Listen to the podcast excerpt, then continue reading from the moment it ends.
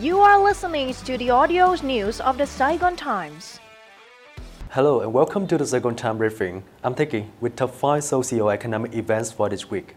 Vietnam wants 2 quadrillion Vietnam dollars injected into economy this year. Government calls on banks to further cut lending rates. Vietnam expects 132,500 new businesses to emerge in 2024. Tolls on four expressways set to rise next month. Railway starter offer 7,000 extra tickets for Tet holiday.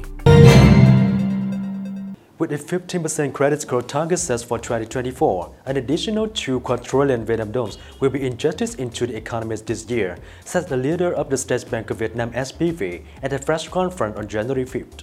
Last year, credits expanded by 13.71% year-on-year to 1,500 trillion Vietnam dollars, according to the Central Bank's Deputy Governor Đào Minh Tú. Tú says the SBV, the central bank, had decided to allocate credit growth quotas to banks right at the beginning of the year to allow them to actually draw up business plans for the entire year. Should economic conditions turn more favorable in the middle or late stages of 2024, the SBV would consider revising up the credit growth targets, thus enabling banks to get extra credit score quotas.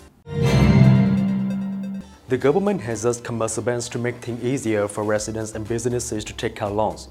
These measures include cutting costs, streamlining procedures, and lowering lending rates. The State Bank of Vietnam SBV reported that lending rates in 2023 decreased by nearly 2 percentage points compared to the previous year. However, despite this reduction, residents and businesses still have difficulty gaining access to bank loans. The government emphasizes that better credit availability will meet the economy's capital requirements and help curb usury practices, ultimately contributing to achieving targets targets for economic growth, macroeconomic stability, and inflation control. The General Statistics Office GSO have projected that 162,500 new businesses will enter the market this year, up by 2% compared to the previous year. An estimated 38,000 suspended businesses may resume operations, a 16% increase against last year. The GSO projections are based on analysis of business registration trends in 2023 and a review of local and global economic prospects for the year. Vietnam's economy is expected to maintain its recovery momentum, benefiting from policy incentives introduced in 2023, bolstered by investment projects, the property market, and corporate bonds issuing organizations are also seen diminishing in the near future.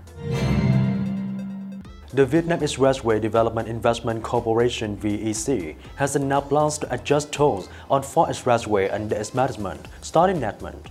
Tolls on Cầu Giẽ, Ninh Bình, and Da Nang Quảng Ngãi expressways will rise by 12% from 1,500 to 1,680 Vietnam dollars per kilometer. Meanwhile, the rates on the Ho Chi Minh City Long Thành Dầu Giây expressway will increase by 5% from 2,000 to 2,100 Vietnam dollars per kilometer. VEC will revise up the toll on the Nội Bài Lào Cai expressway by 12% from 1,500 to 1,680 Vietnam dollars per kilometer on the section from Nội To Yên Bái and from 1,000 to 1,120 Vietnam dollars per kilometer on the section from Yên Bái to Lào Cai.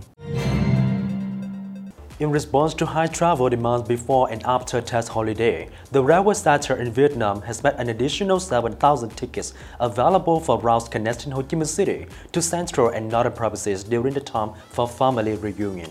On January 24th and 25th, train SG32 will depart from Saigon to Hanoi, and during January 26th and 27th, SG11 will be deployed to carry passengers in the opposite direction to accommodate the current demands for travel back to major cities after Tet. Additional trains will operate from Quảng Ngãi and Quy Nhơn to Ho Chi Minh City on February 20th and 21st, offering 4,000 extra seats on these routes. Previously, around 3,000 tickets were made available for routes connecting Ho Chi Minh City, Bình Dương and Đồng Nai to station from Quảng Ngãi province to Hanoi and vice versa. And that's all from us for now. Thank you and see you next week.